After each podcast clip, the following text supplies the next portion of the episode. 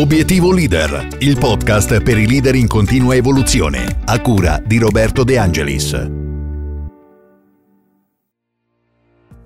Il titolo di questa pillola sembrerebbe quasi una frase ad effetto, ma visto che mi piace essere concreto, partirei da una base oggettiva. Ascolta questi due dati raccolti in un'analisi di Dale Carnage Training su quasi 3.300 intervistati di 14 nazioni differenti.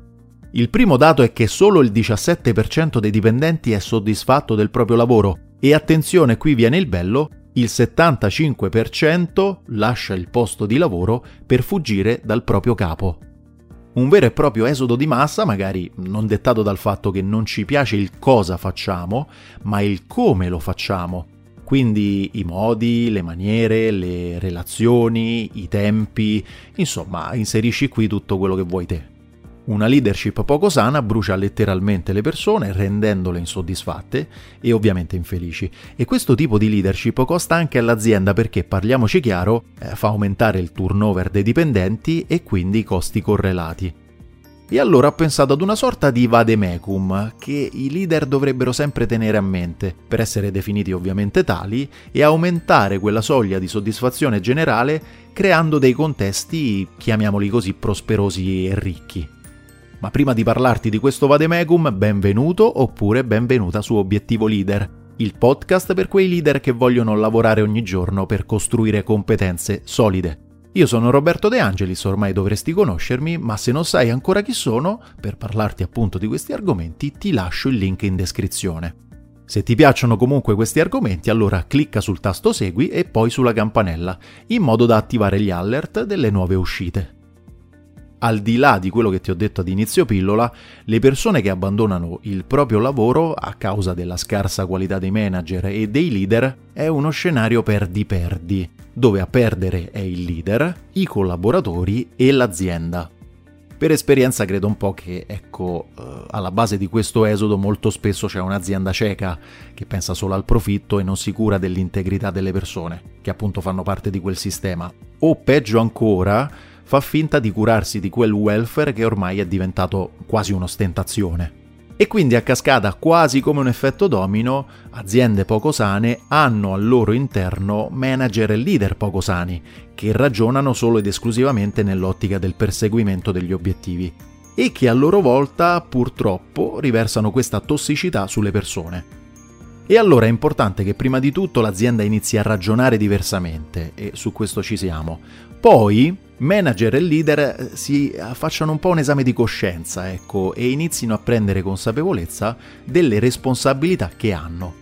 Insomma, parliamoci chiaro, molti leader non dovrebbero essere definiti come tali. Sono semplicemente delle persone attaccate al prestigio del loro ruolo e al bonifico che arriva a fine mese.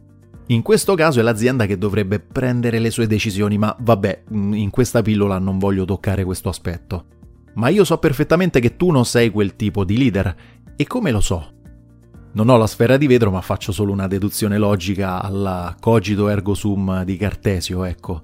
Stai ascoltando un podcast dedicato alla crescita delle competenze di leadership, quindi hai a cuore questo tema, perché vuoi aspirare ad essere di più.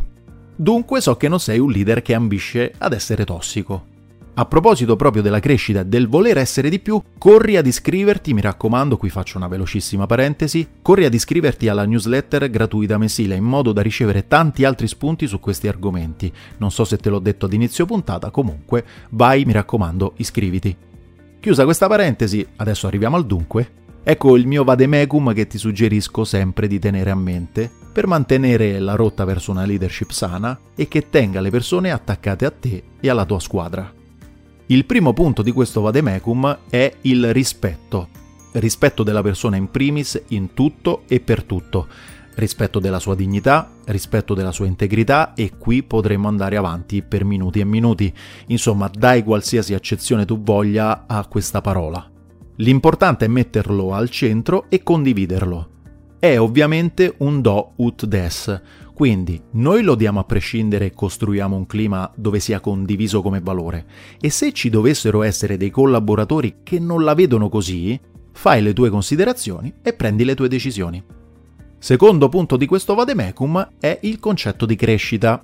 Riporta alla mente una persona che è stata tuo mentore. Ognuno di noi ce n'ha avuto almeno uno, dai. Ecco, che sensazioni stai provando? Sono sicuro che siano positive e apprezzi ogni singolo minuto passato con lui o con lei. Un leader deve avere come scopo quello di crescere lui stesso e far crescere le persone intorno. In sostanza creare apprendimento e l'apprendimento significa anche essere duri in alcuni momenti, eh? Mi raccomando non confondere duro con arrogante, sono due cose completamente diverse. Terzo ed ultimo punto di questa lista è essere coerente. Bisogna far seguire le parole ai fatti. Non ti aggiungo altro perché su questo punto ho fatto proprio una pillola recentemente, quindi ho parlato proprio di coerenza. Ti linko l'episodio in descrizione se vuoi andarlo ad ascoltare. Comunque, ricapitolando i punti di questo vademecum, il primo è il rispetto. Se non c'è, le persone stai tranquillo oppure stai tranquilla che scapperanno immediatamente. Il secondo punto è crescita con annesso il concetto di apprendimento e il terzo punto è la coerenza. Ecco, questi sono gli aspetti che, a mio avviso, oltre a non far scappare le persone da noi, generano un sistema che rende tutti soddisfatti, performanti e ricchi in generale ricchi di idee, di stimoli, di spunti, di voglia di fare e non lo so, completate anche qui. E tu che ne pensi? Condividilo se ti va in questi modi.